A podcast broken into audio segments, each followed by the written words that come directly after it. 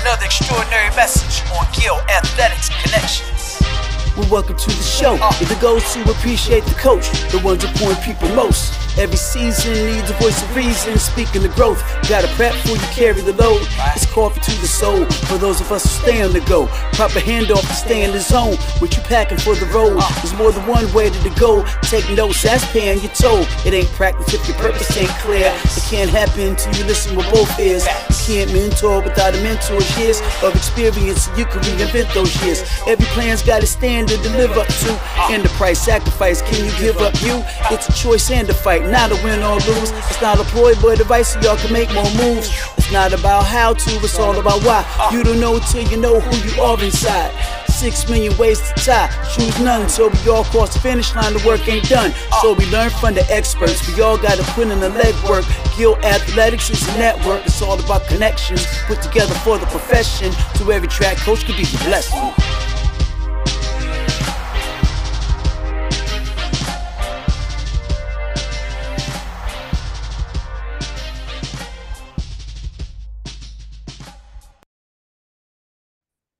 Here we go. We're back for the Gill Athletics Connections podcast. I'm so humbled to be your host, Mike Cunningham here, National Business Development Manager for Gill Athletics. And today, this is going to be interesting. I'm glad you pressed play on this one because this is going to be a lot of fun. And really, I think this is going to be uh, one of the more value given type podcasts that we have done here in a while. Help me welcome. He's from Second Baptist School down in Houston, the great state of Texas. He's a first year distance. He's not he's not really a track coach, everybody, but we're going to find out what in the heck is he doing on a track podcast. Help me welcome the wise, the wonderful Mr. Doctor, the Mr. Doctor. See, uh, who knows what this guy is? Dr. Chris Hobbs. Chris, how are you, sir? Mike, thank you for having me on here. Uh, I, I love podcast hosts because you guys are just speaking so much life and energy uh, into the life of your audiences. So thank you for what you do for coaches. I am uh, really grateful that you brought me on.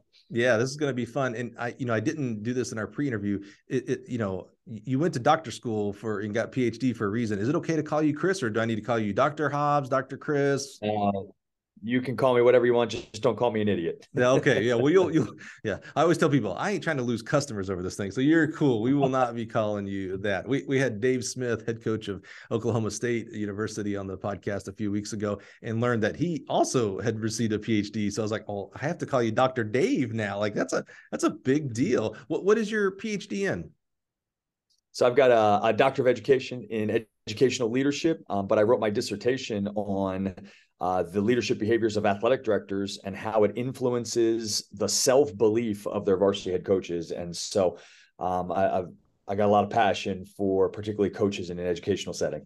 Awesome. And that's why you're here today. So Chris uh, reached out. We follow each other on Twitter. Of course, everything leads back to Twitter for me. Uh, if you're not following me on Twitter, you might be one of the only people. So let's let's let's correct that. Head over to Twitter at Mike Cunningham, all one word, and let's get connected over there. So today, what we're going to talk about, we're going to talk about a lot of things that I think are really instrumental and valuable to coaches and to the development of coaches. So uh, Chris here has an extensive, you already heard what his PhD and his program was, has an extensive background on leadership. He was an athletic director. So I think there's a lot of, for, a lot of things for us to learn about the priorities of an athletic director and how that relates to a track and, and uh, cross country coach. Uh, we're going to talk about, this is his first year. He, he dipped his toes in. He actually coached distance runners this year. Uh, we're going to learn why. It's kind of a, a really uh, awesome story, actually. Uh, so we're going to get his take on how that was, uh, how that went down this year, and then also because he's and we'll learn he's got an extensive, successful background as a basketball coach.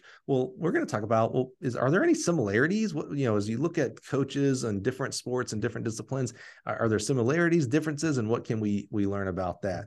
So, Chris, with your background, first of all, let's maybe take a 30,000 foot level. Give us a little bit more background, what you do today. You talked about what you, uh, your uh, PhD, your doctor of education was in. Give us a little bit of a background on, on Chris and your, your background that you, that uh, uh experiences that you've had.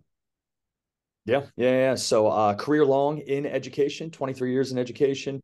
Um, I'm a New Jersey native, and so spent a lot of time in education outside New York City, some time in the Washington D.C. area, time in West Palm Beach, Florida, and now here in Houston, Texas. My parents are educators, so it's it's really the family business. Uh, and then for me, for the large portion of the, the first part of my career, education was a huge, or I'm sorry, athletics was a huge part of that. And so spent, uh, I believe it's about 18 years as an athletic director, uh, 17 of those years as a varsity basketball coach, uh, and just really had uh, phenomenal experiences, got to work with phenomenal people. Uh, and then it, those were kind of the things where I experimented with a lot of the leadership concepts that have led me now to do what I do now. And that's I'm the executive director of admissions, marketing, communications, and advancement for a, uh, a fast growing school system here at Second Baptist School on the west side of Houston. I thought my coaching days, my athletic days were behind me. Hmm. Uh, and then uh, we'll talk a little bit uh, later how I ended up coaching distance this year. But during my time as an AD and as a coach, um, if you do anything long enough, you have some real uh, mountaintop experiences. You also have a lot more valley experiences. That would be 100% true for me. Uh, and so my mountaintop experiences, um, uh, quite a few uh, Coach of the Year awards as a varsity basketball coach. 2018, uh, Coach and AD Magazine named me one of the top 40 under 40 leaders in sport industry in the country. And then 2019, I was named the uh, the BSN National High School Athletic Director of the Year. Wrote a dissertation during that time. Uh, I sat. I was the lead blogger for Three Dimensional Coach. Uh, for those of you that are out there familiar with 3D Coach, and I currently uh, now sit on the um, the I'm a fellow at the Baylor Center for School Leadership, uh, helping them with some thought leadership on general leadership in schools. And yet, I keep falling back into coaching roles. And it was uh, an absolute blast this year to coach distance runners in cross country season, and then here in in the track and field season as well you know, um, congratulations. Uh, first of all, a lot of great accolades that obviously were earned and deserved. Uh, 40 for 40, or 40 under 40. You know, I have worked really hard. I've never gotten 30, under 30, 40, 40. So I just keep going to the next age bracket. I've got about three more years to maybe make a 50 under 50. And then I'm, you know, the good news is the older I get, the bigger the number gets. So next year, next decade, I've got 60 under 60. Well, I'll get there one day, man. Uh, I, I, just, it's a, it's a real passion. I'm going to get there one day. As you get older, Mike, the the berth gets wider too, right? I like know. only 20. 30 i mean 50 people that's a lot of people. You got a chance man. and, you know especially after i get past 60 the number of applicants goes down. You know we, we have some uh, early outs so you know i've got some i've got a, the pool gets smaller and the the, the awards get bigger. So we're, we're, we're gonna get there one day. Maybe it's 100 under 100 we'll see we'll see. I i make that same thread about masters track and field. You know i look at these amazing really amazing 80 90 year old uh 100 plus year old men and women who are you know doing the 100 and 400 i'm like think I can do that one day. And then I'm like, yeah, I, I, can barely get out of bed now at 46. What am I even thinking about? Uh, Chris, so maybe what do you think about what if we start first on the athletic director side uh, and talk about some of the things that you've seen? You weren't coaching track and field but you oversaw track coaches and also saw oversaw football and basketball and tennis etc maybe talk about there's sometimes some frustration on the track coach level with our athletic directors and sometimes that frustration is uh, sparked by you know we don't get enough budget. Uh, the ad never comes to the meets but they're at every football game. Uh, the ad barely knows my assistant coaches names but you know uh, has all the football coaches over for dinner i'm making up things there. Let's start there and that'll i think lead us into your passion and the uh, avenue that you started going through with actual leadership training like you know as far as your education and and things like that. So talk to us about an athletic director. Uh, maybe kind of clear up some misconceptions of what uh, what, what an athletic director does and their priorities and things like that. Yeah, yeah, yeah. Uh, the AD role, uh, I think, in the last five years, uh, probably accelerated by the pandemic. Um, I think the AD role is one of the roles, probably in any industry, that has evolved the fastest and changed the fastest over the last five years. Um, we used to not even care whether or not our events were live broadcast. Now, every single event, even on the high school level, feels like it has to be live broadcast.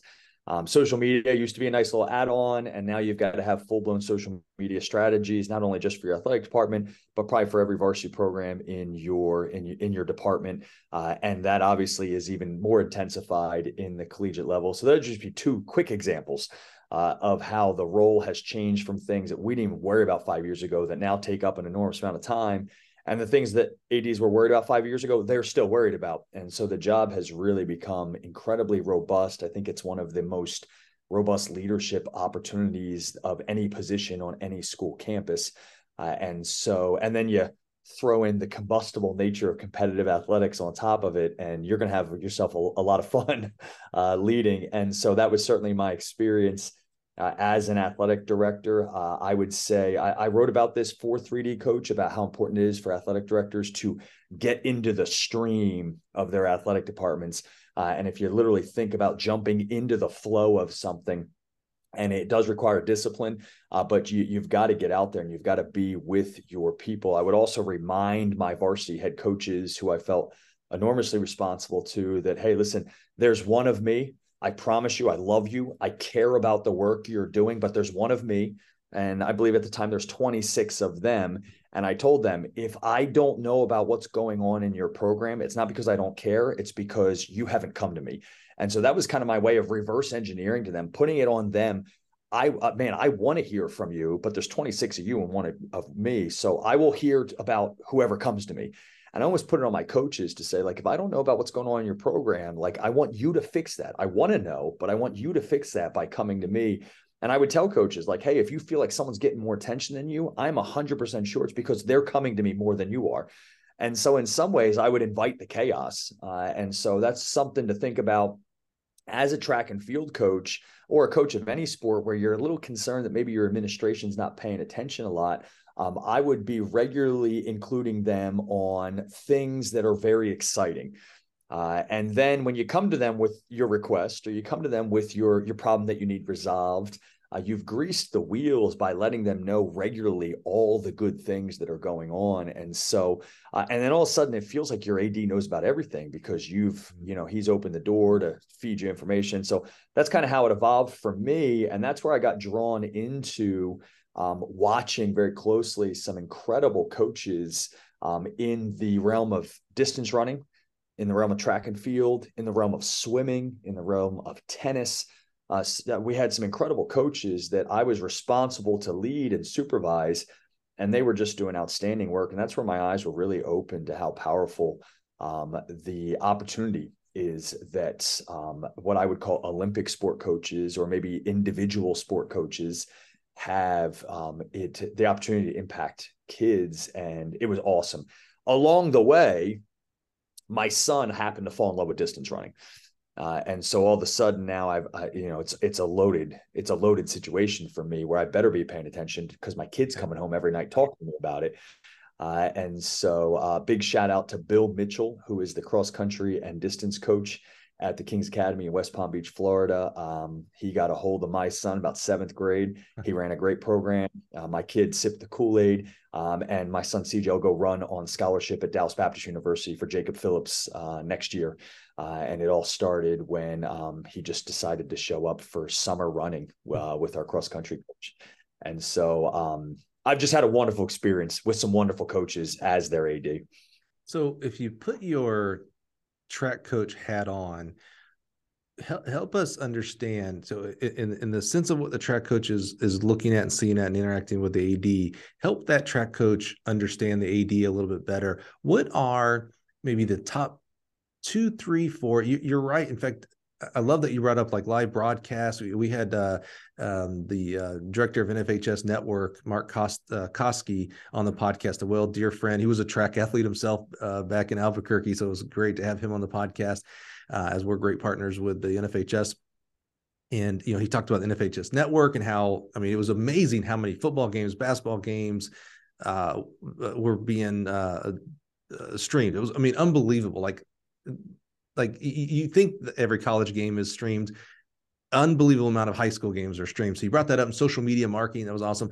But if you had to help a track coach understand like i'm frustrated. My my ad doesn't do x y or z. What are like maybe the top three things an ad is is is prioritized? Like what like if i don't do anything as an athletic director these are the three things i'm really going after. So I'm I understand you want me to know every track coach kid's name or track kid's name and everything, but here are the top things that boy, if I don't do, we just crumble. Yeah, yeah. Um, so I would I would put very very high on the list uh, communicating with their coaches, um, and then the reason they're communicating with their coaches um, are are two. There's many, but here's two number one, to make sure that the coaches are all aligned to the mission of the athletic department, which ultimately speaks up to the mission of the educational institution. Uh, and so you're communicating. Um, Patrick Lencioni would call them CROs, chief reminding officers. And so uh, coaches are hired to have tunnel vision.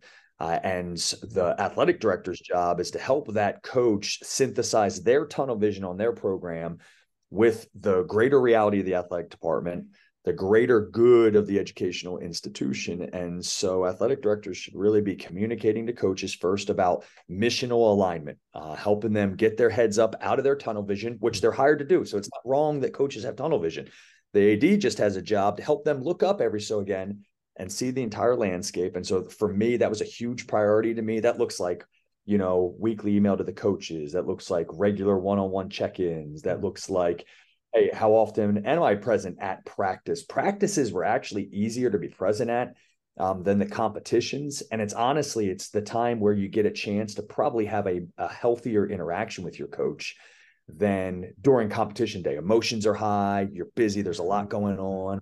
Hard to have authentic interaction with a coach on competition day. And so practices are so for me, those were the priorities communicate to the coaches. Um, and then you know the the the next priority that i had was you know hey how are we celebrating uh, the pockets of excellence? In every athletic department there's pockets of excellence. And this is a, a tidbit for track and field coaches. Track and field coaches make sure that they may or may not read it. That, that's not up to you but make sure that you're constantly feeding your athletic director information on the achievement of their kids as it pertains to where are their let's say their numbers right? Like their their distances their times you know their heights. Where are their numbers ranking in school history? Um, that's a really easy way to do say hey Jimmy just ran the eighth right. best time in school history between Texas mile between mile split, Texas mile split here in Texas, and athletic.net. Those two platforms, you can dig that information up in three clicks, hmm. you know, and so communicate that to your AD and it'll stir the pot and raise his awareness, put you on his radar, put your kids on his radar.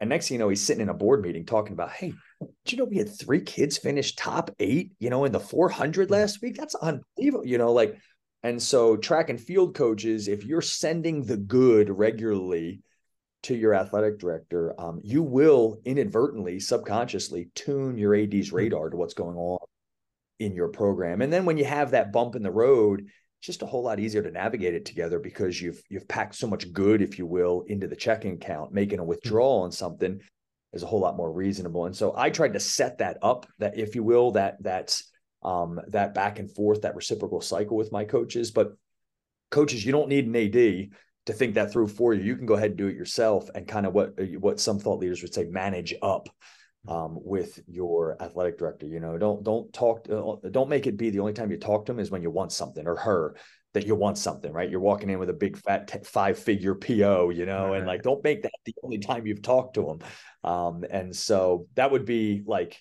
high priority communicate to coaches missional alignment um, institutional alignment department wide alignment um, help coaches think way down the road you know track and field coaches if you're looking for more attention cross country coaches maybe even more so because you coach such a very specific type of athlete if you're looking for more attention from your athletic director get to them earlier and earlier and earlier about your your schedule about your season needs your hmm. purchases your booster request the earlier you get you know early bird gets the worm. The earlier you get that information in the more likely it is that you have the inside track to get in what you're hoping to get for your program. And so thinking down the road and then communicate the good those would just be some yeah. things that have gone in the past now certainly there's some coaches here in Europe now and in their specific example they're like yeah i tried that and i just never my ad never said good job or never even hit the reply button etc would you recommend that you still do it? Because here's what i'm thinking is a lot of times we create our own story right? Like hey i emailed my ad the three times we set school records i never heard back. He just doesn't care. he or she does just doesn't care about us. When maybe the reality is uh, Mr. or Mrs. AD is extremely busy. It was in state conference meetings, whatever, blah blah blah. Uh, has a personal life, by the way. Maybe things aren't going great at home, whatever, health, etc. And wanted to and just didn't get back to you. And so we quit that communication because we don't hear that feedback that we think we should have should have had. Do you recommend continuing it anyway, or, or are there other avenues besides just emailing? What, what what are some other best practices to communicate with AD, whether they are communicating back or not, that we know of? Yeah, yeah. So um, Steven Pressfield has a book called uh, The War of Art, uh, and it's really a, a book written to creatives uh, people that work in creative industries. So everything from artists to authors to content creators to public speakers, you know, where you're you're you're crafting and creating. And so writing emails um, is a lot like that. Communicating is a lot like that. And he's got this concept in the book called "Never be afraid to speak into the dark." Uh, and so, you know, I would I would really encourage coaches to a degree um, to keep just speaking into the dark for a couple reasons. There's actually benefit to you um, to write. Writing is an intense form of thinking. And when you write or type in this context, when you write or type, it forces you to think intensely uh, about your kids, about your program, about the calendar, about the vision for things, about what kids really are accomplishing. And so I think the rhythm of communicating is a way to sharpen your thinking about your program. Um, you know, uh, Craig Groeschel in the, bo- uh, the book uh, "Winning the War in Your Mind" um, Jordan Peterson, they both have this same concept that how important it is to think about what you're thinking about. Well, how do you do that? Well, one of the ways you do that is you just write, you type. And so um, I would really encourage coaches, there's a lot more benefit than just whether or not your AD is paying attention to those writings. There's a lot more benefit to you as you lead your program. Um, and then you just never know. There, there's something about being relentless. You know, uh, there's a passage in the book of Matthew in the Bible. It says, you know, um, ask and ye shall find, you know, knock and you it'll be answered, right? Um, seek, ask, knock. You know, you just keep being relentless about it. And it's amazing how uh, just at the most unexpected time, one of those things pays off for you. So I think there's a lot of value in being a gracious, not obnoxious, you know, but being okay with the fact, even when you don't get the response you're looking for, that there's a lot of value in in putting that information together regularly you know, little known fact in the first draft of Matthew, it also said, wait around and it'll just happen. But they took that part out because it just doesn't make sense. uh, that that's really good. First of all, I'm picking up very quickly here. You are obviously a reader. I knew you were a writer, but you're obviously a reader. You're dropping some great books. You mentioned uh, one of my favorite authors, Patrick Lencioni, uh, earlier. I'm a huge uh, advocate and fan of, of his and what he does with uh, the Table Group and the Working Genius. I, I like that. So if you're listening, uh, hit the rewind button. He's given some great book recommendations here as well. But I thought you brought up a great point about that. You know, that's frustrating sometimes because we think of the, the outcome for us to send an email is to receive the reply. We we tend to forget or not even be aware of that some of the benefit we're receiving is putting our thoughts and actions down on paper us actually writing it down. It's another kind of tactile way of of thinking if you will not just verbally or in our head. So uh, that, that's that's interesting i like that. Never be afraid of speaking in the dark because it feels like the dark. It feels like i'm just hitting send and AD just hits delete that's i assume that's what they're doing right? So i love that. So as you were going along in your athletic director career and super hard you know it's it, it's being an athletic director of I'm gonna say of a of a larger school. So where like you know, there's some schools that have an athletic director and that's all they do. They're an athletic director. Uh, where I grew up, it was the athletic director was the head football coach, so they oversaw everything, if you will. Uh, but as you were and so you're doing athletic director while also coaching basketball. I mean, that's a tough. I mean, that's those are two tough gigs there. Uh, as you were taking a step back from the coaching side, you know, you had your coaching hat and coaching role, but as you were put your AD hat on and, you know, you were working to develop your tennis coach, your football coach, your track coach, et cetera, swimming, where did when and how did the thought of like you know what is super important here?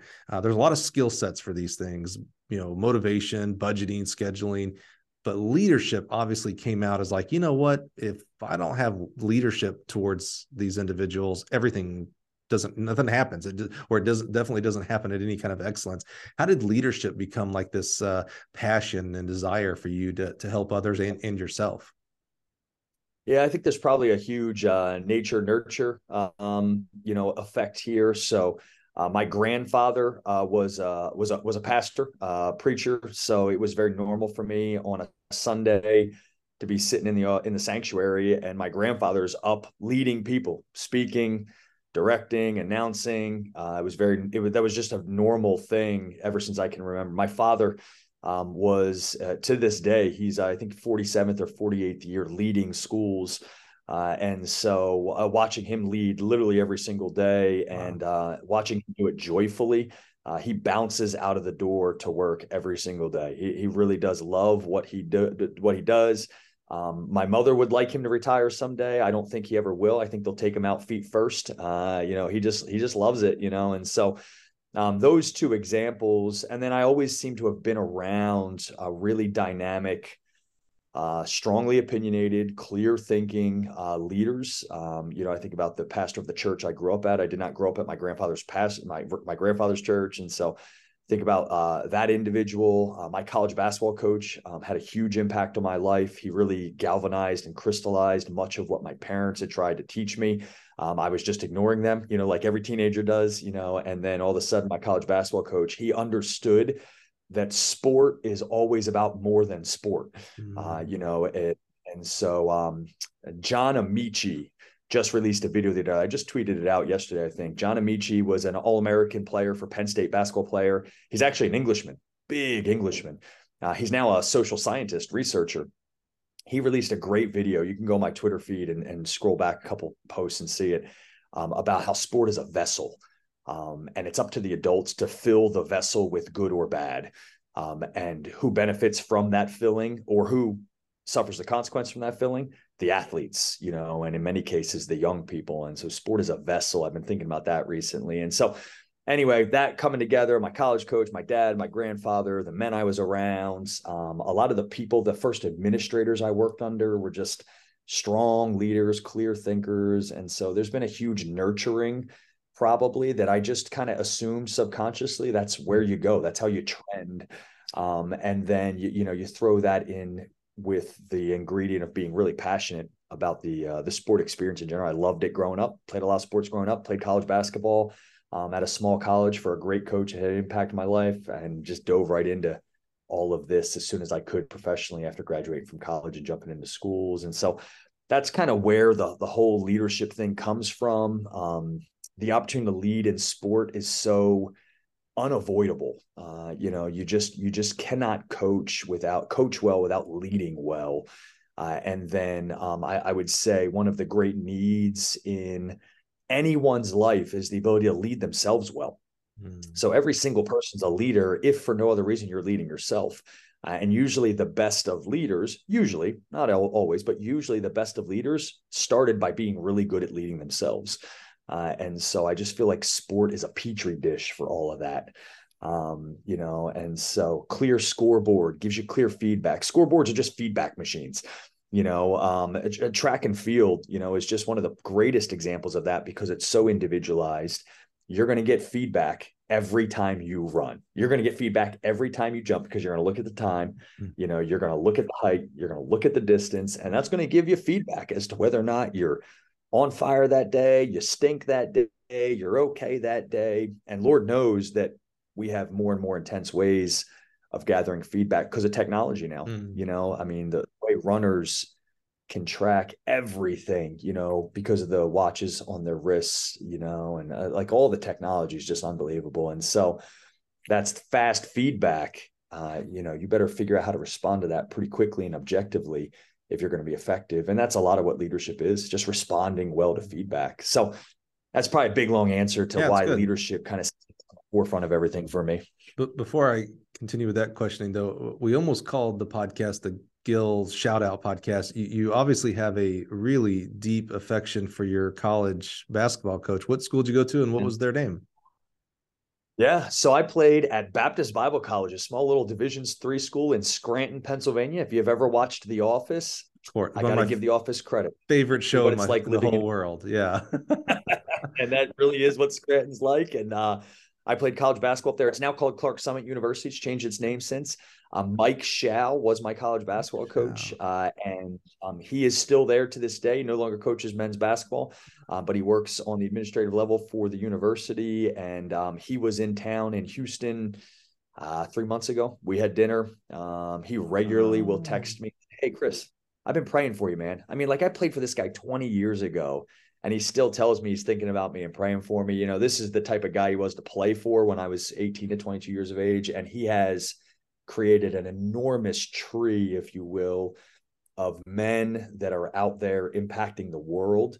Um, and they all give him um, uh, incredible amounts of credit for who they became. My boss, Dr. Don Davis, um, played for Mike Shao. Um, our athletic director here at Second Baptist played for Mike Shao. Both my brothers, who are leaders in other parts of the country, played for Mike Shao. Wow. Dr. John Young, who's the AD at the largest private um, private school athletic department in Ohio, played for Mike Shao. The list just goes on and on and on. The enormous, the incredible amount of people that give him credit for impact on their lives. And so, coaches, you're someone's Mike Shao. Keep yeah, I, that's exactly what I was going to say to you guys and gals that are listening right now. Because I know sometimes it's hard when you're in the muck, when you're trying to get this dual meet going, you're trying to host this meet, you're trying to get your kids in this invitational, get through regionals, conference, state, uh, college coaches are recruiting. You got all this mail coming in. Oh, and by the way, you're probably a teacher, so you're teaching and you have a, a, a life, you know, a family, things like that.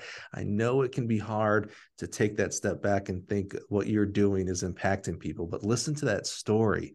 I mean, this is a coach. First of all, what a shout out to Coach Mike. I mean, producer of leaders is what he really is a coach of uh, and, and, the people and the effect that he has the affection did you see i don't know if you if you're watching on youtube chris's face when he said coach came down to houston and they got to go out like it, it, what you do means something even to the mm. kid or the kids that never say a word you think are not listening to you the positive impact that you make on these young people both high school and college coaches it is literally immeasurable. You cannot measure what you are doing for these young people out there. They look up to you. They're not always going to say it. Remember when you were 17 and 20, you didn't always say it to your coach and teachers either. You wish you could go back uh, and you get and you and you cherish the times you get to do it now as an adult.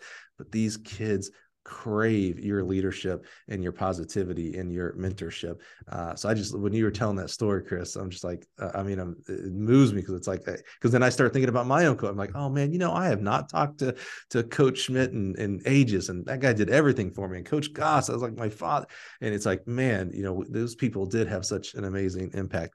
Uh, one more question before we get back to leadership as an athletic director towards coaches. You mentioned Twitter. I cannot believe I didn't have you give us your Twitter account because you got to go follow Chris on Twitter because that's where all life happens, as far as I'm concerned, is on Twitter. Chris, where can we follow you at on uh, on Twitter? Yeah, I uh, love connecting with people out there uh, at dr underscore Chris Hobbs. So at Doctor underscore Chris Hobbs.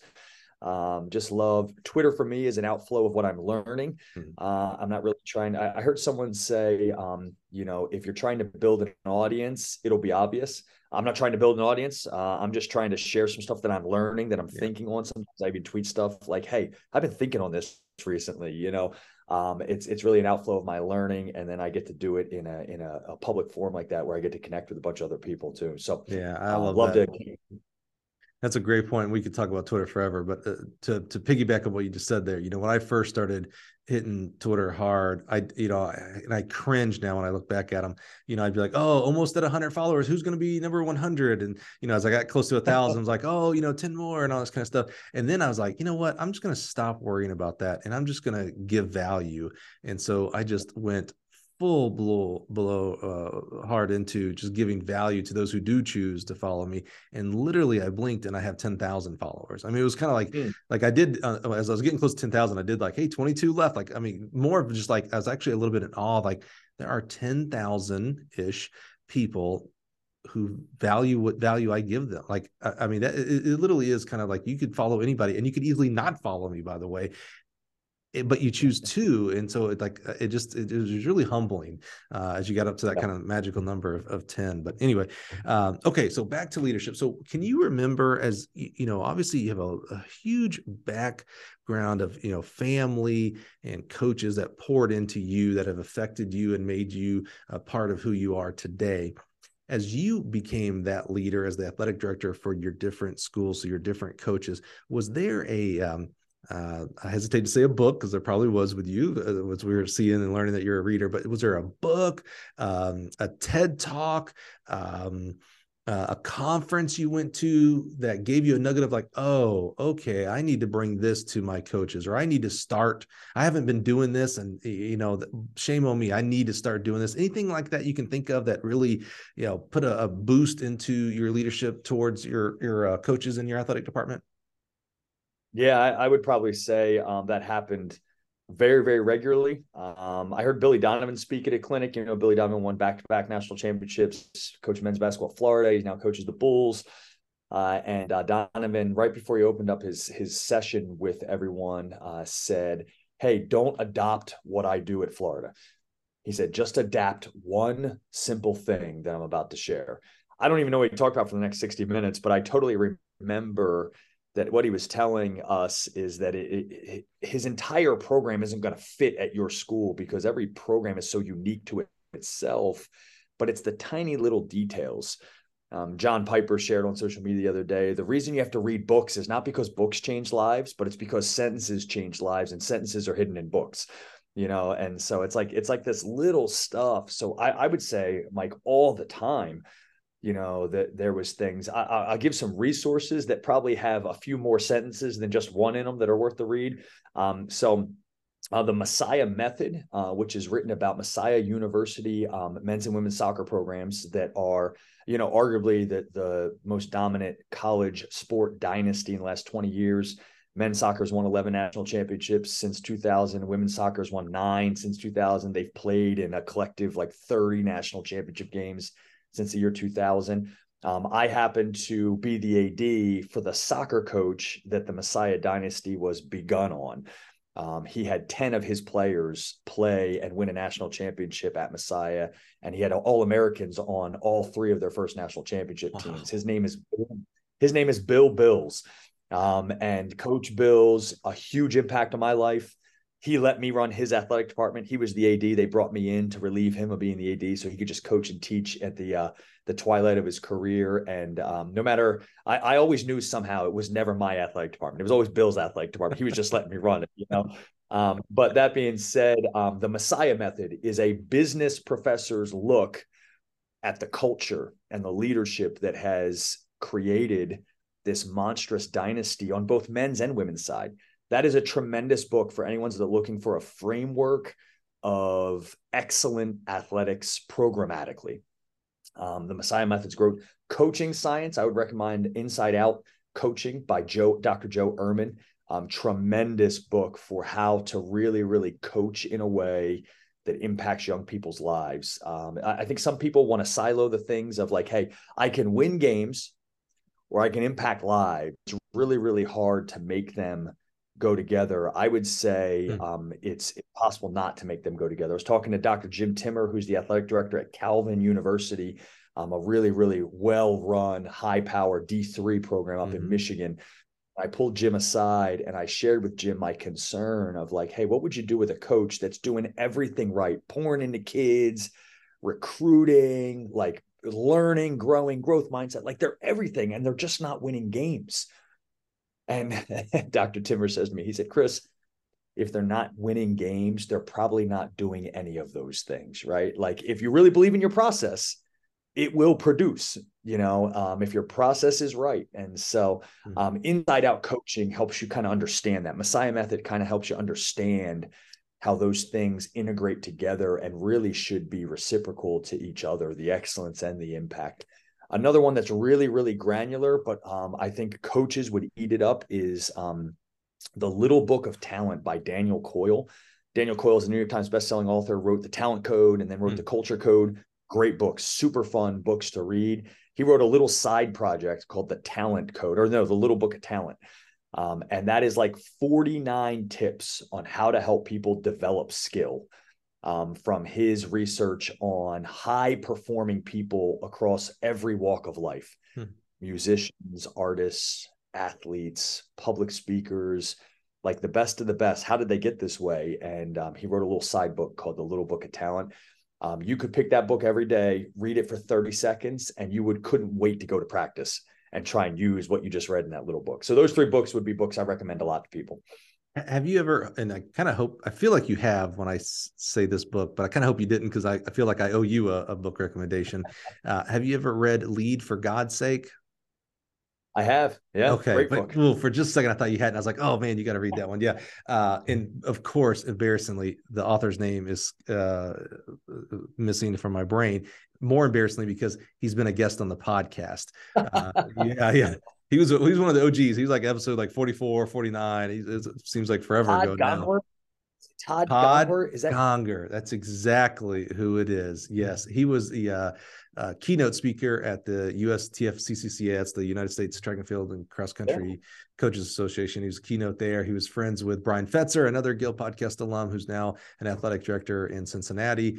And uh, he introduced me to him. And text you know, he, Bryan right now. I met Bryan last year. Bryan and I talk all the time. No, is that right? Oh, yeah, that's awesome. Yes, I've been friends with Fetz for a long time. Uh, love him, and he's doing. You know, he is was a phenomenal college coach. Uh, but I think, and this is a, this is kind of a, actually an interesting lesson for people as well. You know, he he co- he was head coach at Virginia. Uh, he was at Mississippi State, Harvard, Cal Berkeley, uh, Ball State. I mean, he was at a lot of great places and did amazing. He was a phenomenal, phenomenal, phenomenal college coach now he's pivoted to this high school athletic director, Cincinnati Christian Hills, I believe, off the top of my head, right. academy. And uh, I believe he's still coaching track there. I would hope he's doing something uh, for the track team there as well. But he's the athletic director, and I'll tell you what, he's found his calling. Like, you know, he was again not taking away his college. He did many, many All Americans, national champs, etc. He's really digging in and affecting society through affecting young people in a whole different light and prospering. He is doing an excellent, excellent job there. I love that you love Fetzer. Uh, but yeah, lead for God's sake. If you haven't read that, uh, listeners, I would suggest that one. He's a basketball guy, so it's a basketball story. That's why I was like, you have to have read this, Mr. Basketball, uh, and has been on the podcast as well. I'd suggest you go back and listen to that episode. He's phenomenal, uh, great leadership and great uh, intention, uh, intentionality with leadership.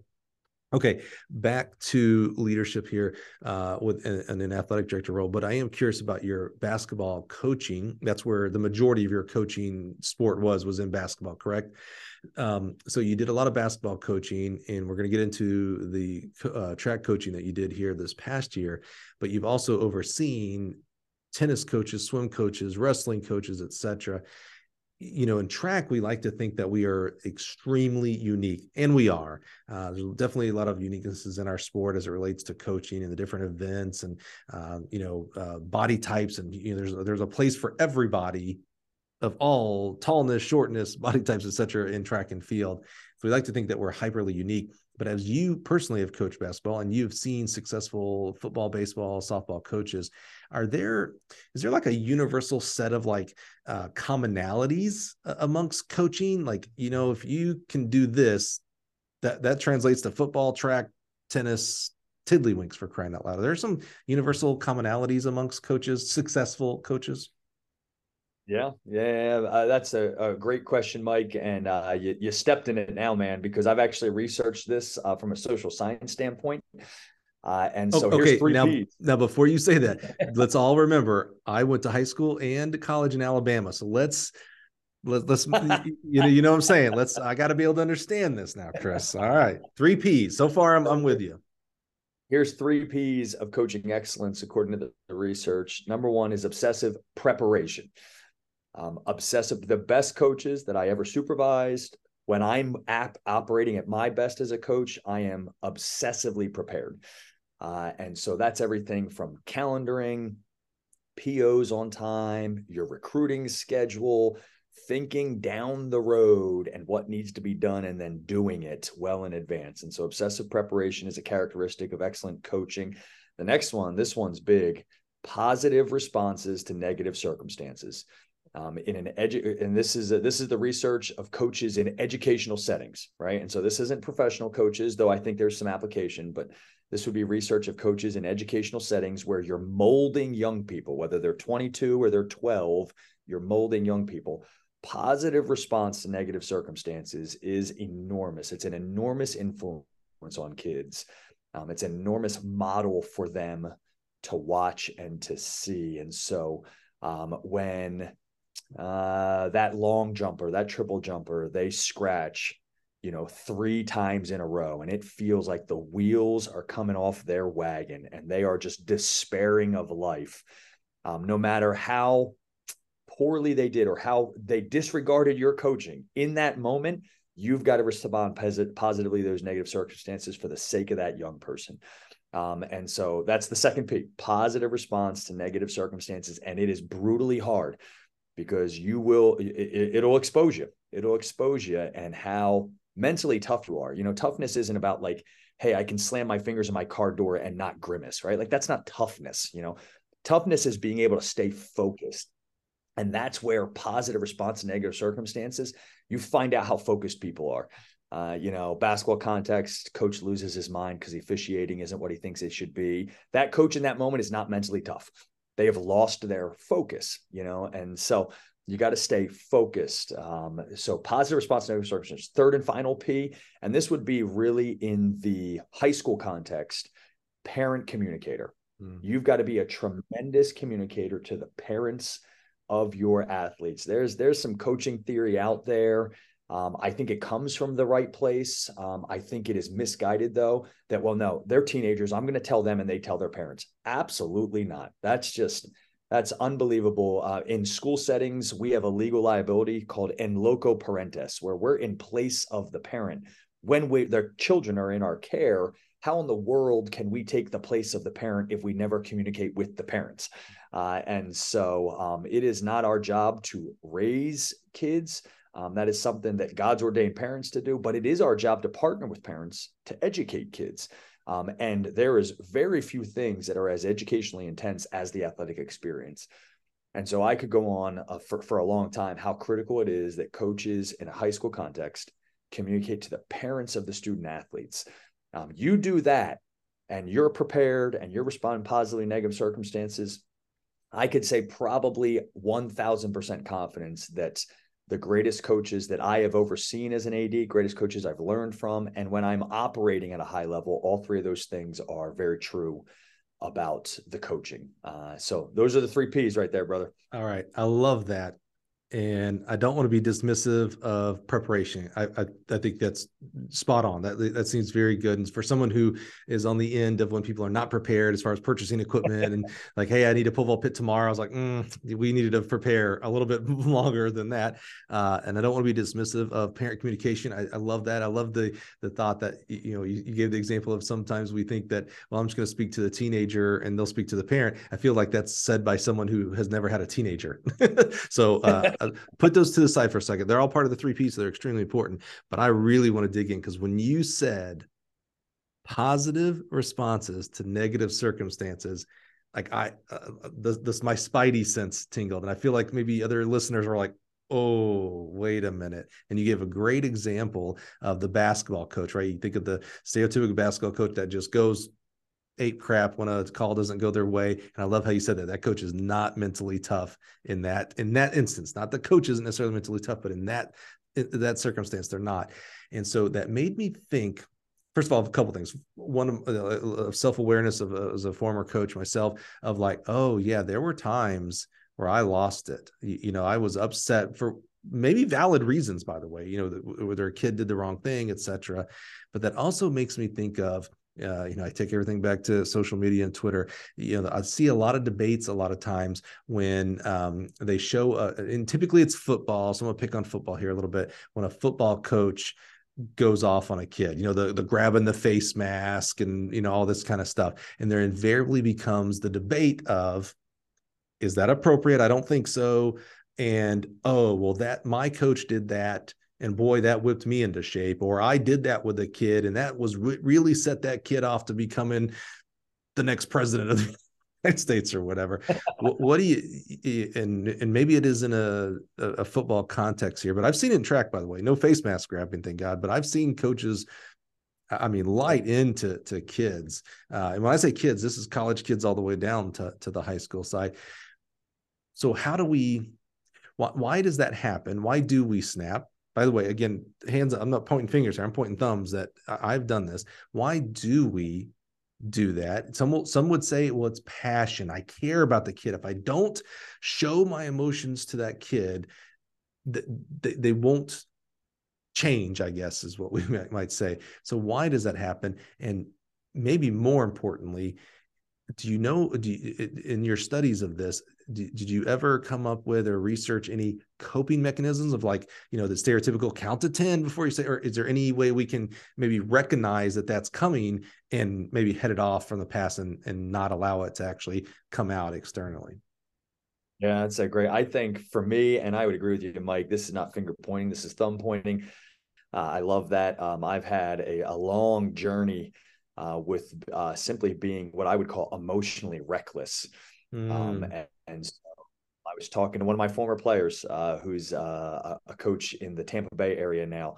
Uh, and when I coached him, I was a knucklehead. I was way too wound, way too tight he was a knucklehead. He was wound way too tight. And I mean, we had some real clashes his junior and senior year. Today, he's one of my one of my dearest friends. Uh, mm. We talk all the time. He, and we were talking, we were reflecting on that, you know, and we were both pointing thumbs, you know, and I I I just really kind of synthesized this term of, you know, he was laughing about some of the very intense things um, that I did. Um, and he because he did, he has this perspective and posture on it that like hey, like that was tough love. Hey, like we needed that stuff. Hey, and I look at it, he's obviously much younger than me. I look at it at 44 years of age. I got a 21, 19, 17 year old. I've been working with teenagers for 23 years.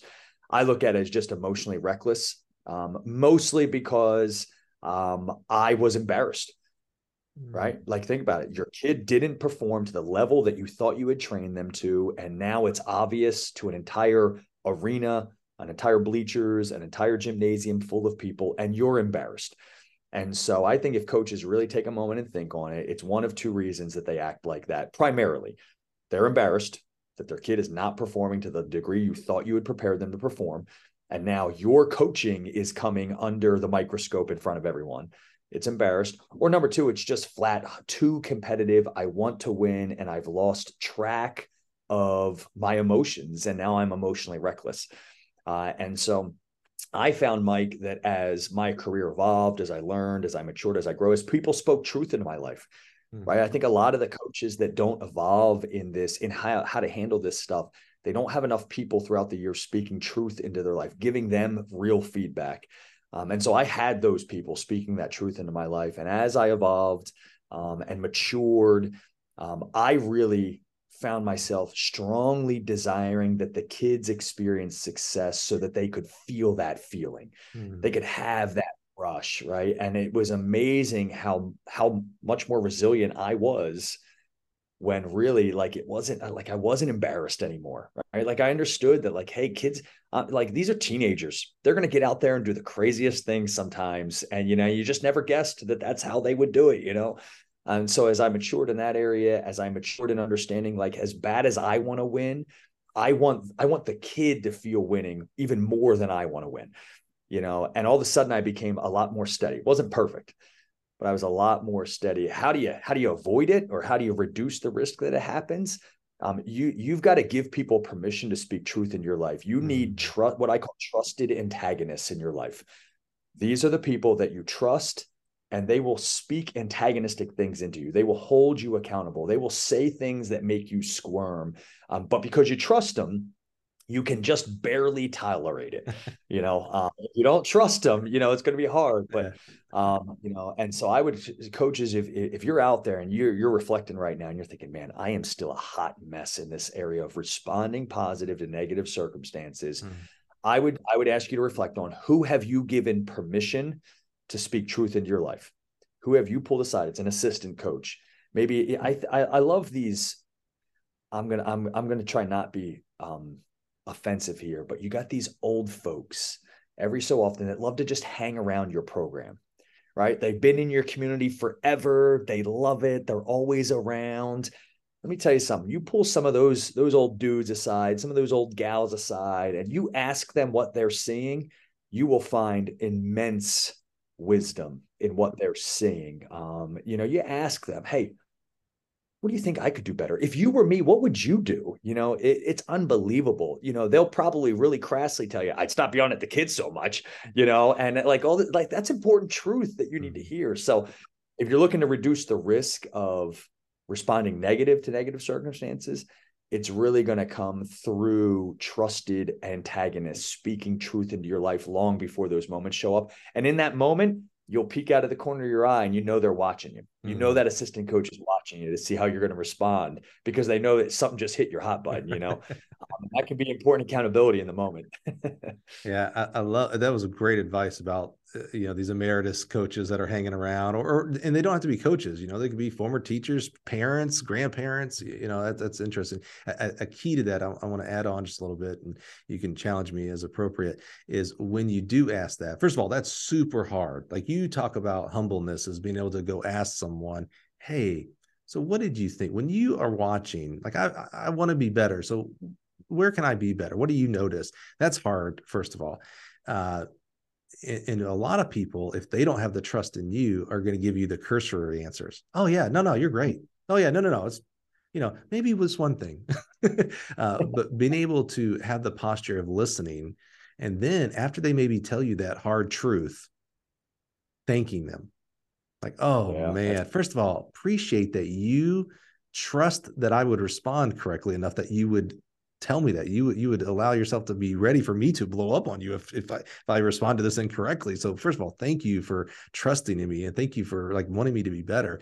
And then uh, going out and either making a change or not because not every all advice is you know the right advice but you know being able to have that that that stature of listening and thankfulness and gratefulness to the person uh, and not just giving you the cursory like oh yeah you're great you're doing awesome whatever uh, is is important uh, add on with that. That or people are just gonna never give you you know speak truth to power they're never gonna give you uh, the truth on it and that means you're never to get better so why in the world did you even ask you know at that point? So i love that the, the other aspect that I was thinking about there, Chris, as you were talking about that, you know, you're talking about, you said teenagers and they're knuckleheads, they're going to do, you know, what they do because they're teenagers.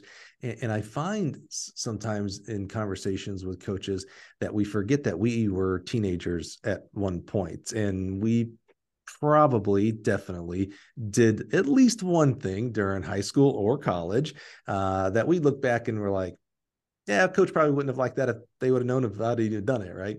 Uh, I, I, think about I have a good friend uh, who's a, a, track world person, uh, Justin Gatlin, and he and I both have children that are. I have a sixth grader, he has a seventh grader, and I was at an event with him and his wife, and his wife was asking me questions about, you know, because we have similar age children. It's like, hey man, does your kid, does your boy do this, you know, you know, blah blah blah. And I was like, yeah, like he does, and you know, I can't believe, you know, why, and da da da da.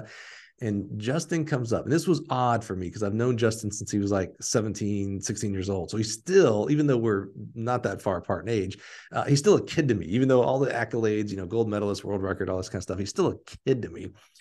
And he comes up and we bring him into the conversation and he goes, Yeah, you know, sometimes we forget that we were probably that exact same way at their age.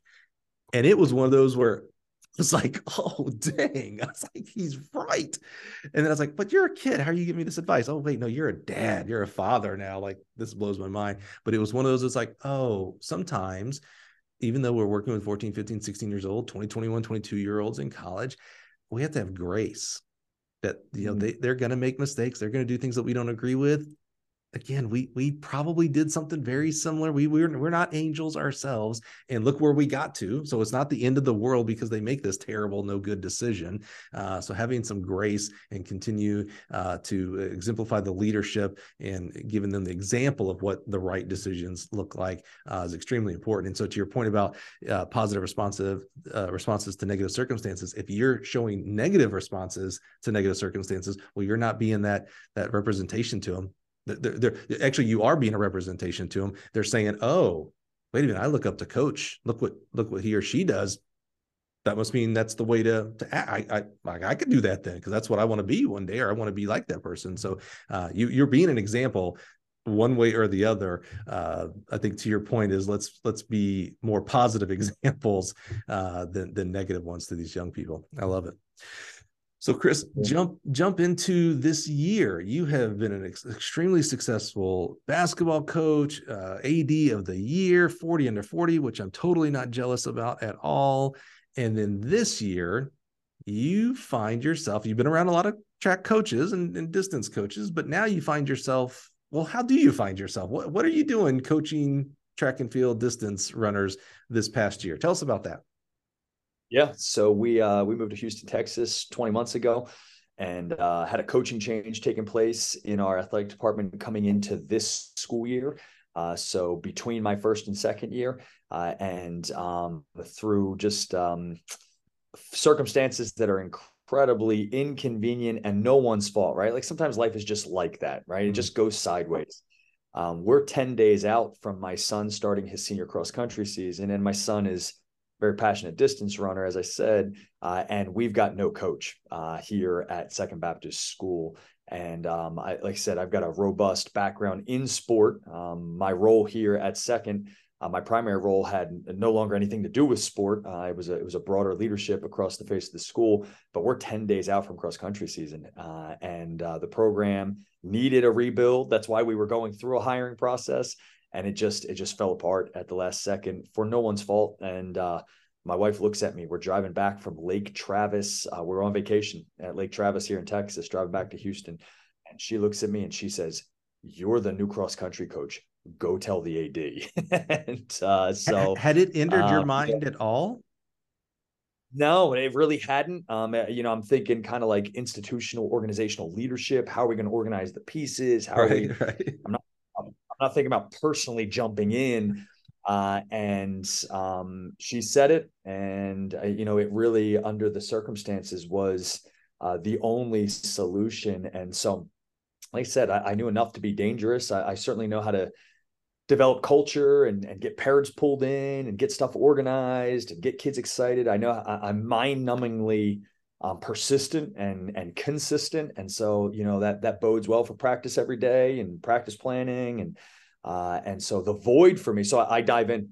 Uh, next thing you know we're sending out an email to the entire school community you know that um, i have uh, accepted the role as head cross country coach. I, I, thought my coaching and my athletic directing days were way behind me uh, and here we are back again. And man what an amazing year. Uh, and um, I, I, I just knew what best practice for the most part looked like uh, in distance running, and we just dove in. Now I got to give a couple shout outs here. So um, Greg Copeland, uh, Greg, who had an incredible run as the cross country and distance and track and field coach at Valor Christian up in Colorado. Um, Greg was like my virtual assistant coach uh, because I, I didn't, I, I, really didn't have a great handle on the science of this, the programming of it. You know, I gobbled up Jay Johnson stuff, I gobbled up Dr. Jack Daniels stuff as fast as I could. Um, I've got a master's degree in sport coaching, which includes a lot of work in like biomechanics, and so like I, I, I could understand what they're saying. I just couldn't really understand it well enough to to program it and to like teach it to others. You know, like that that's the ultimate under level of understanding. And so Greg was a huge lifesaver for me. Um, I talked to Greg probably three times a week. Um, and he really, really helped me make sure that scientifically I was, I was, I was accurate. I was good um, in helping these kids move forward. And I had this wide spectrum of kids. I got my son who's in year seven or eight of his distance running career. And at that time, he's being recruited by probably 12, 13 different schools to go collegiately run. And then I've got kids coming onto the program have never done this before, ever in their lives. They're just trying it out for the first time. Uh, and so, how in the world do you create an atmosphere where you can um, help such a wide spectrum of performers achieve and enjoy it? And that was the great leadership challenge that um, I, I, willingly embraced. Greg was great. Huge shout out to Greg. Um, wonderful, wonderful man that loves kids, does it for the right reasons, and he's a heck of a distance running coach. And then Bill Mitchell, who I've already referenced. Um, I talk to Bill all the time as well. Um, was my son's former coach before we moved from Florida to Texas, and so Bill and Greg really propped me up um, on the science side of things, and then the the daily energy and all that I can run. So anyway, that's how I ended up doing it. Um, we did almost 40 weeks of training between cross country season, a winter running program, and then track and field season. Um, and it ended up being a huge blessing. I loved it. Um, I learned so much. Love these kids. Uh, my son, um, who had a monster senior year after a really challenging junior year, he had a monster senior year. Uh, I got to know our school at a deeper level because of the wide array of kids that particularly track and field draws in. you draw on your explosive athlete, you draw on your first time kid trying it, you draw on your kid that thinks they can just jump, you draw on your your strong burly kids that throw things, you draw in you, you know your dist my son is a distance runner so I can say this the weird distance runners, you know, like you draw on all these kids and you get to know all these kids and all these families and so for a guy in his second year leading uh, kind of at a global level, it was a great way to deep dive on our community. So uh, we just wrapped it up. Uh, what a blast it was. Uh, I would never have chosen to do it, but man, am I glad that I did it. It was great. It was a blast. So, someone from the outside, you hadn't coached cross country and track and field, but again, extensive background in basketball and uh, other sports leadership.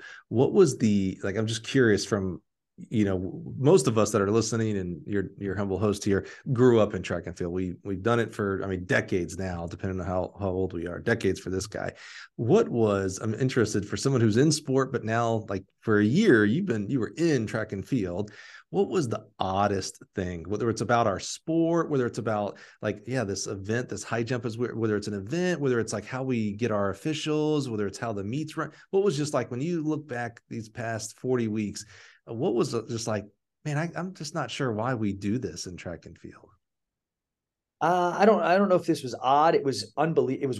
It was it very surprising to me. Would be, um, like that wind is a like a real mm. factor on mm. times, right? Like I, mm-hmm. I had no idea. So my son, who's a studier, my son's a learner, like I am. So he reads a lot, you know, and he's uh, you know probably read I'd say at least a dozen books on distance running, you know, everything about Steve Prefontaine, everything about the uh, dynasty at, you know, University of Colorado. He's read about um, Phil Knight, Bill Bowerman, you know, he, uh, you know, he's read all these guys. And so he knows a lot about it. And I, he thought I was the biggest idiot in the world when he found out that I didn't know that wind accounts for, you know, rating of these times and how accurate and how acceptable some of these times are. So that really, I was like, man, they, they really have thought of everything in this track and field world. Um, and then um, the other the other thing is just the the where the thing that uh, again it wasn't like odd. It was just man, what a learning experience. The wear and tear on the body that these athletes endure. Um, you know, wasn't because as a basketball coach, you know, you mostly think about wear and tear, like diving on the floor, gym burns and torn ACLs and taking a charge and banging your head on the floor. You know, th- that's what you think about wear and tear. You know, and like I learned so much about the the micro level, mm-hmm. uh, the micro damage that these young people endure and have to appropriately recover from if they're going to perform at their best. That was super fascinating to me. Um, and because again, I'm new, like I'm just, you know, I'm just really, really open. When you're new, you're open. You know, you don't come in with any preconceived um, notions um, or like postures on anything. And so that was fascinating. Um, and so those would probably be the two things the wind and yeah. then like the the wear and tear on the body and how careful you have to be. That was just awesome stuff to learn. That's that's great insight because we have a lot of conversations around track and field about how do we get more people in the stands. You know in the high school level it's the number one most participated sport. On the college level it's the number one most participated sport when you add men and women and boys and girls together. So we know walking out in society we have a pretty good high probability you're going to meet someone who ran track at some point in their life. Uh, well, why aren't they at track meets, right? And then we also flip the conversation and we'll talk about oh it was, it was over two meters uh, a second for the win so it so it doesn't count. I, I remember this, i'm glad you mentioned that. We were at i think the olympic trials or us trials. We are at one of the us championships and we had one of our engineers there for just in case you know any equipment went down or whatnot. Not a track guy by any means. Lived in a, worked in a track company but it doesn't mean every one of us are track people right? And uh, the 100 meter uh, quarters or yeah quarter uh, finals go off and the wind was like at 4.0 it was pretty high it was in eugene uh, at, at hayward field and so you know everything's you know wind aided right? But as announcers and even as coaches we'll say oh it was illegal we don't say just it was wind aided. It's like it's illegal. And so, you know, the, the first round went off and it was like, oh, you know, but illegal illegal win. And the next round, oh, illegal win. Third round, illegal win, everyone. And my engineer guy comes up to me goes, Oh man, really sucks for those 100 meter guys. And I was like, I was like, oh man, what did I miss? Like, what happened to him? You know? And I was like, what, what do you mean? He's like, well, the announcer kept saying it was illegal. So they got to go run it again or something, right? Or they're all disqualified or something. And I was like, uh, my instant reaction was like, "Well, you dope! You work for a track company. You should know what this means." But then, I, as I kind of put myself in another person's shoes of who doesn't know track, it's like, yeah, wait a minute. Why do we say illegal? That it, uh, the average person hears illegal and goes, "Oh, yeah, exactly." the average person goes illegal. Well, that means you did something wrong, so you're kicked out or you're arrested, whatever it is wind aided, so it can't count for a record, but you still go on to the next round, you know, based on how you go. But it was really interesting. Like, yeah, th- this is why we can't get people in the stands. That we, we, some one person goes to a meet and goes, oh, well, they had a bunch of illegal things. Well, I don't want to watch a sport that you know does all that kind of stuff. You know, it's just so so wacky. We're in our own bubble. So I love hearing perspective from kind of call it outside the bubble that and you got into the bubble real, real deep this year uh, with your, with your I don't know. Maybe, maybe track and field has it right, Mike. Maybe like the next time a kicker kicks a field goal and the wind blows it away, you know, we should, no, no, no, no, no. The wind, you know, let's do it again. The wind blew it away. You know? Yeah. Well, we have, we have our own, um, I don't know if it's idiosyncrasies, but uh, counter uh, to our to our sport. We're very exacting, right? We talk about wind, we measure down to the centimeter, we time down to the thousandths of the second, but then we also pull a tape to measure. and and another person's pulling on the other end, by the way. and then we do wind readings, but we don't remember that wind isn't in like one big alley all the way down. Uh, so the wind can be different on one half of the track versus the other, you know, four lanes versus the other four lanes. And also the timing of it could be way, yeah, we have our own. We we like to think that we are so specific and oh, we, we measure pole vault and we'll take this device and it's you know it's 18 feet up. We'll take this device and try to touch the top of the crossbar and we're trying to look up you know 18 feet down. Oh yeah, that touched. And it's like no, there's no way you know that that is exact. But we say, oh no, that jump was 5.81 meters. It's it correct. Selectively meticulous. Yes. Selectively meticulous. Selectively meticulous. Yes, yes, yes. I love it. I love it.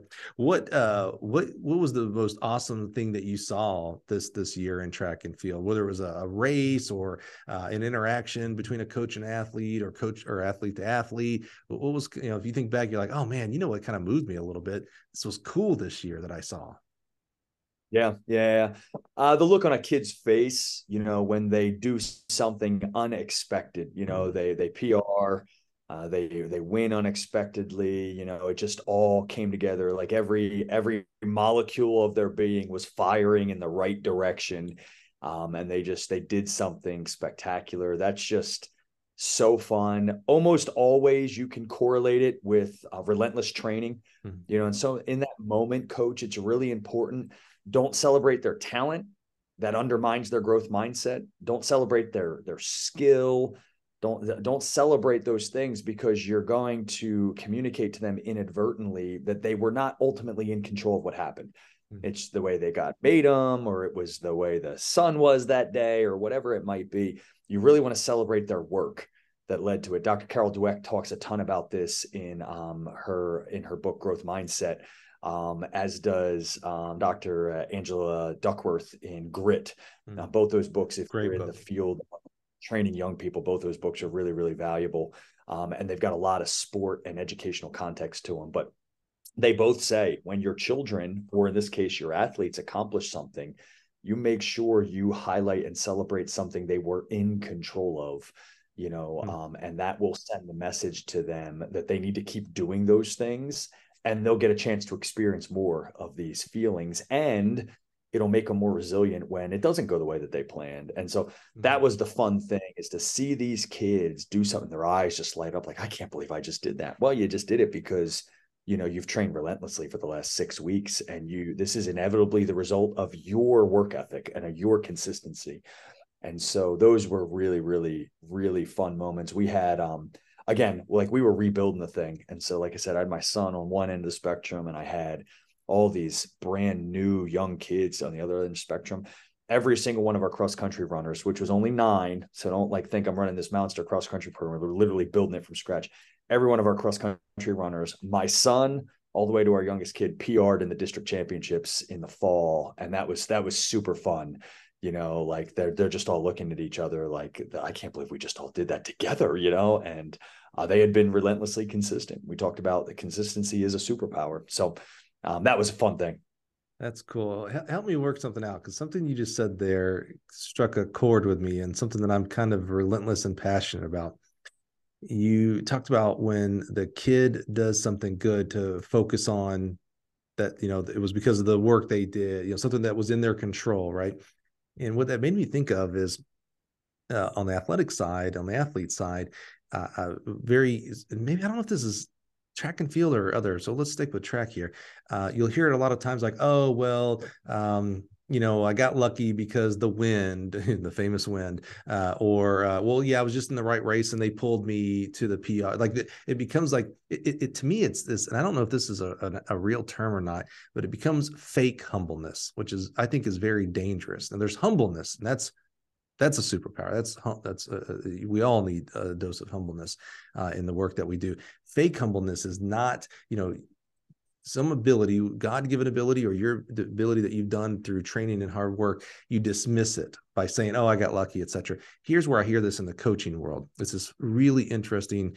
Uh, both ends of the spectrum here. I will hear coaches, rightfully so, talk about, "Hey, if you want to be a good coach." In regards to the X's and O's, not the leadership here. Um, you know, you need to go to clinics. You need to talk to other coaches that are smarter than you. You need you need to work on your craft, become the best coach that you can become, because that, or, or you can't help kids.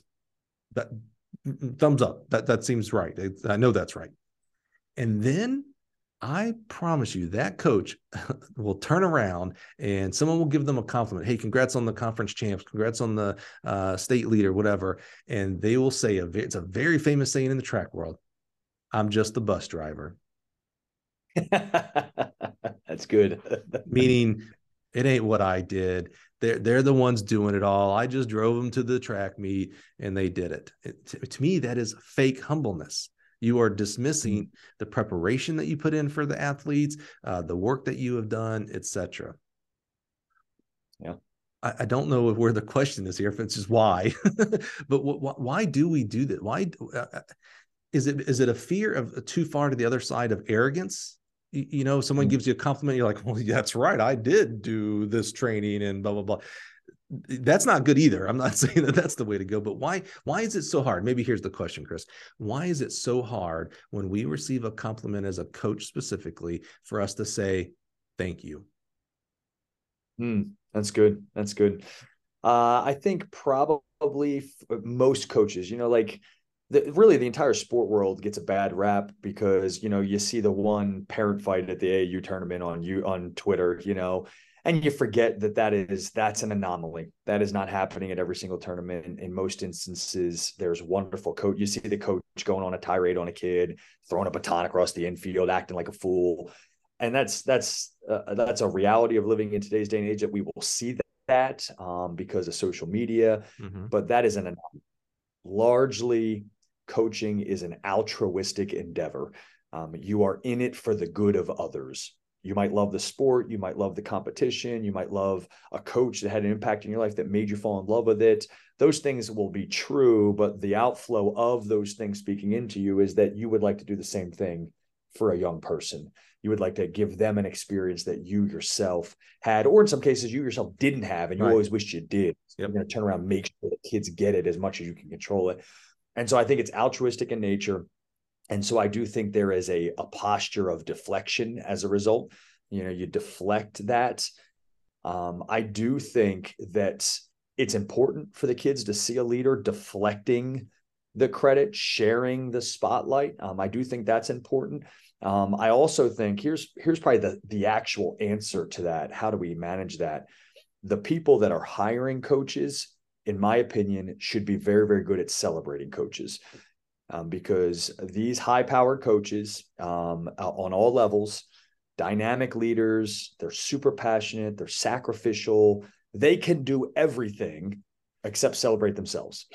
They can't celebrate themselves. You just you just gave a great example how awkward it would be if a coach literally accepted the credit on an interview and said, "Yeah, I have worked really hard and I really know my crap." You know, like it just wouldn't ever fly that way. It's the one thing they can't do is celebrate themselves. And so you know if you're uh, if you're a, an administrator at a school if you're an athletic director um, if you're in a position to hire and place coaches i would strongly encourage you have a strategy in your mind for how you're going to celebrate those coaches because it's the one thing that they can't really do for themselves Everything else they do for themselves. That's why you hired them. They can't do that. And so I think that's ultimately the answer to being okay with the fact that they're going to deflect the, the praise to the kids in that moment. I tell you, it has changed. This is with no hyperbole. You know, this is episode number 209. So I've had 209, including you now, Chris, coaches. Actually, it's more because I've had coaching staffs on here. So, you know, we're probably 300 coaches that I've been able to speak to uh, and very in depth. You know, uh, I've said this before. This is not an easy podcast to listen to. This ain't your 20 minute podcast, 30 minute podcast. These are, I mean, minimum. We are typically now we're on the hour and 20 mark already right here uh, with you, Chris. So these are hard to listen to, harder to listen to. You got to be intentional to listen to an hour two hours for coaches. And it has changed my life over these 200 to 300 coaches to where you know we started this podcast to uplift and honor track coaches and what they do for young people in this society and what those kids end up becoming positive members of our society. And you know i end every episode the same way purposefully of, of being able to thank the coach. Like hey you know i i represent you know hundreds of kids that didn't say it to you hundreds of parents that didn't say it to you because you know for me personally and for all of us here at gill athletics you know this this doesn't exist without coaches. You know just it just doesn't you know none of this happens without without the coaches that are out there. And it is an unbelievable joy to show gratefulness and to show thankfulness and to speak it outwardly. You know one of the great honors uh, last year. Yeah, last year, so 2022, uh, we kicked off that season with Boo Schexnayder, great coach at LSU. And during my coaching career, Boo was my mentor. He poured into me, and uh, I mean, he was just, you know, I am who I am because of Boo and his education. And so kind of like when you talked about uh, um, Billy Bills. What, what great name, by the way. Thank you. That's an easy name to remember. I appreciate that very much. Uh, you know to be able to speak back to you know your coaches your coach from uh, up in pennsylvania yeah it's a great responsibility. And so to be able to tell them like hey i probably i probably have never said this or i've said it in cursory and you deflected it but now i get to do it in a very public stage here on the podcast with you know lots and lots of listeners and watchers and say thank you. You made my life better. You are one of the pieces of the puzzle that have made me who i am today and that is where I want to your point about if you're going to hire coaches, be good at celebrating coaches. I think there is some self worth of us as a track coaching body of celebrating each other. Now, I have mm. seen, and this is different from when I coached, you know, back in my day when I coached before social media, we were more adversarial. And now with mm-hmm. social media, it's much easier. And maybe we we weren't adversarial. And to your point about we just get to see things now because of social media. All this stuff probably did happen. To your point, that, that you know people fought at track meets 100 years ago. We just see it now because they didn't have Twitter 100 years ago to film it, right? Uh, so maybe we we weren't like this, but on Twitter there is this amazing social media on track and co- track coaches is amazing uplifting of each other. I'll see coaches that are in the same conference. Man, you're doing a great job with that athlete. They probably recruited that athlete and lost them. So to me, it's always like, wow, like you're probably you know internally you're probably like man that athlete should be at my school doing these things you know? Uh, but it's like you you you publicly say you know say you're, you're doing a great job with with so and so. Hey congrats on winning the title. You know you beat us and boy we'll, we'll get you next year. It's that's amazing uplifting each other.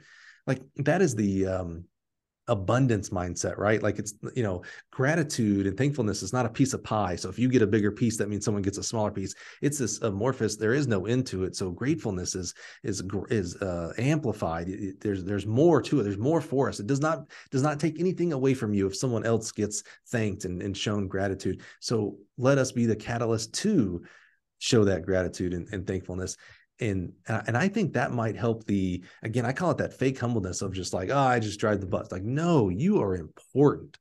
What you do as a coach is important. Yes the athletes are important and what they did and yes they're the ones who ran the race. Yes and yes I've heard people like well if my administration didn't allow me to do X Y Z no this would be possible. That's correct. That's also correct. But I'm talking about you right now as the coach. What you are doing and do is important and i want to say thanks for that. And all i want you to say is thank you back. No, no driving the bus. Just say thank you. That's all I ever ask for, man. I love it. Chris, man, I'm gonna step off my soapbox for a second. Sorry, I just get so passionate about what men and women who are track coaches, what they do, because we just lose. See, I'm gonna get back on my soapbox. I'm gonna stop. Chris, as we wrap up today, though, uh, first of all, thank you, man. You are Awesome. I love your background. It's very, very unique. Uh, it's very uplifting. You know, leadership. It's it, you know, it's not physics. It's not chemistry it's not math but man it's important and it's it's harder to write the equation of leadership. It's hard to put words and, and visualization to it and um, i'm so grateful that you know you chose this as like a calling for yourself uh, in what you do um, which makes it harder to have an interview like this sometimes you know to, to, to be able to talk like this. So i want to make sure that i'm giving as much value as possible to our listeners. What's something that i didn't ask you that i should have or what's something that i missed? What's something else if there is anything that you're like hey man make sure we we talk to listeners about this. Yeah, yeah, yeah. Um, so uh, obviously, you know, Mike does a great job on this podcast, and so Mike, you you share with me some notes in advance and gave me a chance to think through some things, and, and so um, here were some things, lessons that either were reaffirmed in um, running uh, a a track and field cross country program, um, or they were new lessons that I learned uh, this year that are unique to uh, this this wonderful sport of distance running that I've been coaching. So the first one is um, consistently consistency. Consistency is a superpower, and you yeah. might say, "Well, Chris, what should I be consistent about?" You should be consistent about everything. um, your kids need to rely on you. Um, mental health is a real thing nowadays. Emotional health is a real thing nowadays. Um, our kids are over connected, over informed. They're stressed, and that there's nothing changing that. That that is the reality of living as a teenager in these modern times. They need consistency in their life and so they need a coach that shows up consistently with a positive emotional posture every day. They need a coach that shows up on time every day. Start practice on time every single day. Uh, they need they need a coach that ends practice on time. I heard a great coaching tidbit once when you start on time you show your athletes that what you're about to do is important and when you end on time you show your athletes that they're important and so consistency in every way, be relentlessly consistent about everything. Second thing is be clear. Um, again, I came into doing this with no preconceived notions. I, I, was raw as a blank slate. One of the things that came to the forefront of my study on this, uh, you know, I'm, I'm, an obsessive reader and learner, um, is how important it is that athletes know why they're doing what they're doing. Give them clarity to the workout. Give them clarity to the strategy for the upcoming race. Give them clarity on hey here's why it didn't go the way we thought it was going to go or here's why it did go the way we give them clarity around all things and that correlates to the next thing communication. Hmm. be a great communicator um, don't let kids hang out there wondering what's going on. Don't let parents hang out there wonder what's going on. And it's hard to do for coaches because you get so down in the weeds thinking about all the little details you got to get your head up and you got to think about, hey, how are my people experiencing my program? Um, and when you start thinking those thoughts, all of a sudden communication becomes really, really important because you under you're thinking about how they're experiencing it. Well, how do I make sure they experience it the way I want them to experience it? I communicate to them about it. And so consistency, clarity, communication, and then coach, you are the culture. Mm-hmm. I was mm-hmm. listening to the, the, Maxwell Leadership Podcast driving into school today, uh, and one of the hosts talked to how important it is that leaders live the values. Uh, you are the living, breathing culture. And so if you don't like your culture, I would start really reflecting on what are your behaviors. you know, uh, like like Mike wisely said, this is not finger pointing, this is thumb pointing. You know, uh, so coach, you got you got to live your culture. If you want a culture of resilient athletes, you yourself have to be resilient. If you want a culture of disciplined athletes, you mm-hmm. yourself have to be disciplined. If you want a culture of unselfish athletes, joyful athletes, then you yourself have to be unselfish and joyful. Uh, and so, uh, coach, never underestimate that that you are the lived culture. It's not about you. I don't think there's a- almost any coach listening to this podcast right now that thinks it's about them. Um, but, coach, it does start with you. Uh, so it's not about you, but it does start with you, and that is so true about the culture of any program. And so those were just some things, you know, when I reached out to, to you, Mike, on Twitter, I, I, told you I'd love to jump on and just share what I learned unexpectedly coaching and unexpectedly coaching a sport that I had never coached before. What did I, I learned so much. I really did. I learned so much. And those were some things that really crystallized. Here's the last C for you, and I'm done. Uh, the um, Northern Arizona University um, has a uh, a mental coach, a mental conditioning coach for their obviously world renowned distance running program. Uh, NAU is you know like the Alabama football of distance running right yeah. now in the college rank. And so uh, they have a mental conditioning coach. Her name escapes me. Go look her up. I'm sorry, I can't remember her name, but I was listening to her on a podcast, uh, and she talked about how when she gets runners, uh, I want you to think about the type of athletes that Northern Arizona gets as freshmen, right? You're talking they get the best distance runners in the country as 18 year olds. The number one thing she has to teach them is not to catastrophize their workout or their race. And it's a word she made up. She admits, I made up the word. But how quickly a young person's mind goes goes to, hey, I don't belong here. I don't deserve this. I didn't work hard enough. I'm not mm-hmm. talented enough. I'm not, I'm not this, I'm not that. They begin to catastrophize. I should quit. I should never do this again, right? Like they catastrophize. And I think track and field is a unique sport that pushes kids into that mental framework mm-hmm. more intensely than others because you're out there on your own in most instances. You, you don't have a teammate. And every time you compete, you are going to spill your guts right? There's no such thing as competing in track and field and not spilling your guts. It's the nature of the sport. Uh, my son, who's been doing this forever, I've never seen him finish a race and he looked normal. Every race he finishes, he looks like he's about to fall apart, right? Like that's just the nature of what he does. And so to catastrophize things is so easy. And yet she goes on to say in this podcast 99% of the time, you're catastrophizing and it's a total lie. You do belong there. You did work hard enough. You are ready for this it's going to be okay. You shouldn't quit. Keep going, right? And so she's got to tr- train how if that's true for 18 year olds that are the best of the best being recorded in Northern Arizona University, how much more true is is it for every single other kid that's being coached in the world of track and field? Wow. Don't train your kids not to catastrophize anything because we live in a day and age in which the information they consume it's so dramatic right? Goat, greatest of all time. They call everything goat, right? like every reaction is extreme. And it's true for me too, right? Like I'm not pointing fingers at kids. Like I'm I'm in this culture too, you know? And so don't catastrophize anything. So those would be the C's of the the the learning that I've done this year uh, that have been uh, really just a, a wonderful experience for me. I love it.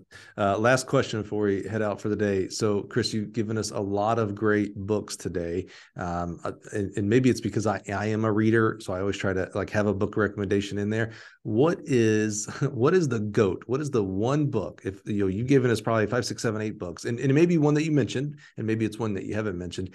If we were going to go out right now we're going to we, we're going to hit pause on this podcast because we're at the end and we're going to run to our library or to amazon and we're going to get one book that you would recommend for track and field coaches what would that be Oh, for track and field coaches. Okay. All right. Specifically for track and field coaches. That, that doesn't uh, mean that doesn't mean it has to be about track and field. You know, we mentioned yeah. a good friend of mine, Jay Johnson. You know, he was in the book Running with the Buffaloes. You mentioned that book earlier. Uh, Jay Jay's another great Twitter follower by the uh, Twitter follow by the way, uh, specifically 800 meter and up. But Jay's just great. I, I coached in the same conference uh, as him way back in the day and was just enamored by him. And he's an amazing human being.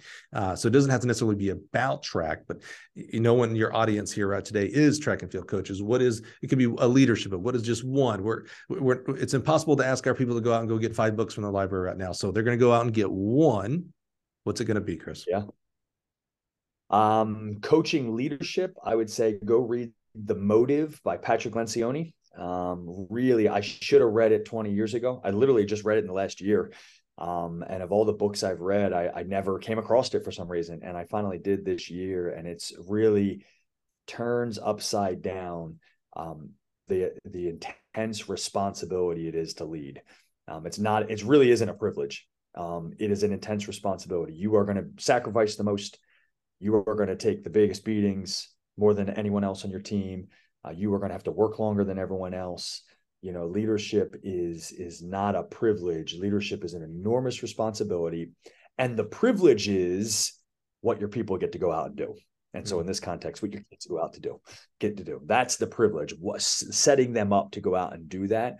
But man, you've got to bear an enormous responsibility. And so the motive is a is a like a modern day parable on a young leader coming to this learning of this is this is not a privilege this is an enormous responsibility and so that's probably one that um, I, I, really um, almost bemoaned reading it so late in my hmm. educational career so far the Motive by Patrick Lencioni, which I was so glad that, that you picked a Lencioni book because again, huge fan of Patrick Lencioni uh, and what he does at the Table Group. And uh, one of the things that we're going through here uh, that I'm leading with our company is the Working Genius by Patrick Lencioni, yep. and we've done uh, Ideal Team Player, Five Dysfunctions of Team. He is and his team is phenomenal. So I love that that was your example you know, when we started today, a little bit over an hour and a half ago, I told you I was like, there's going to be chock full of value today. And Chris, to use a baseball analogy, you hit the home run. I mean, just so much value for those who choose to listen today uh, with the podcast. And, and there's so much more to explore. I,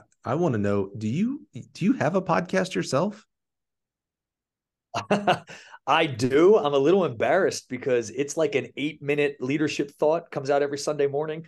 Uh, it's called Bite Down and Don't Let Go. Okay. Um, it's a, a, crazy wild story that comes from my coaching days, but that's the name of the podcast. That's also the name of my blog, and uh, it's seven to eight minutes long, and it's it's designed to really hopefully put some lightning in the veins of people in regards to leading their own lives. And then you know the the down downstream of that is leading other people. Yeah that's i was going to encourage you if you didn't because you know, and don't be embarrassed at seven eight minutes. See, your your seven eight minutes helps balance the average between my two hours, so that's it's perfect. I need more seven eight minutes out there uh, to make the average down. I was just going to encourage you if you didn't, because you know what you speak and how you speak and your experiences, it's really important, and it's cross cross sports, right? So I mean, there's some great football. You know, I'm thinking of uh, Coach Kurt Hines out in San Diego. Man, another great Twitter follower. I love him to death. He's so positive, and his faith just exudes him. I love him to death. There's great baseball people. There's great track people.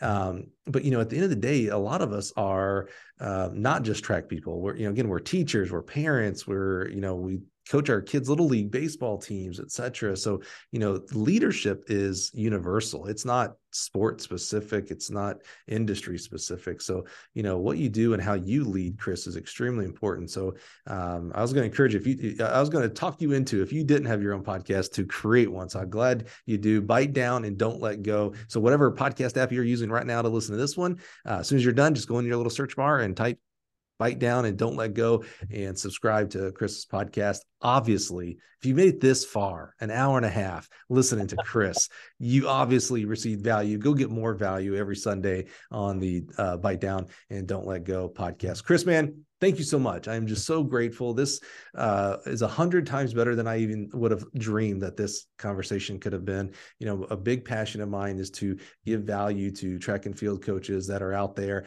And again, we hit it out of the park. I think there's a lot of, of stuff for people to to think about. Like these aren't just you know these these weren't just orders like oh just do X, Y, and Z and you'll be a leader. These were like hey you got to maybe fundamentally change how you think about things and how you act towards things hit me upside the head uh, of the three P's positive.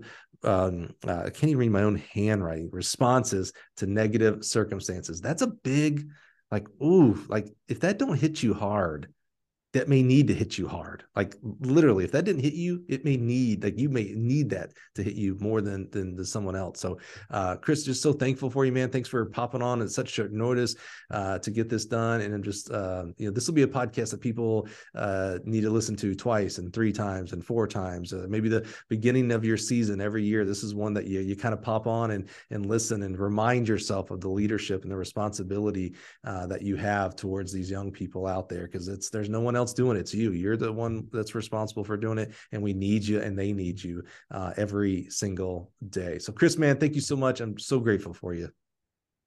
Mike, let me point the finger at you and say thank you uh, for what you're doing to encourage coaches. Uh, coaches, um, it, it, it's always about more than just sports. So, thank you uh, for filling this important role in really the life of our our society. So, thank you, coaches. Mike, thank you for having me on. Yeah, it's a real honor, man. Appreciate you. Thanks for coming in and listening again. Uh, hop on next week. We're gonna do it all over again, and uh, this will be a tough act to follow here, but we'll we'll give her a try. Thanks a lot, and have a great week, everybody.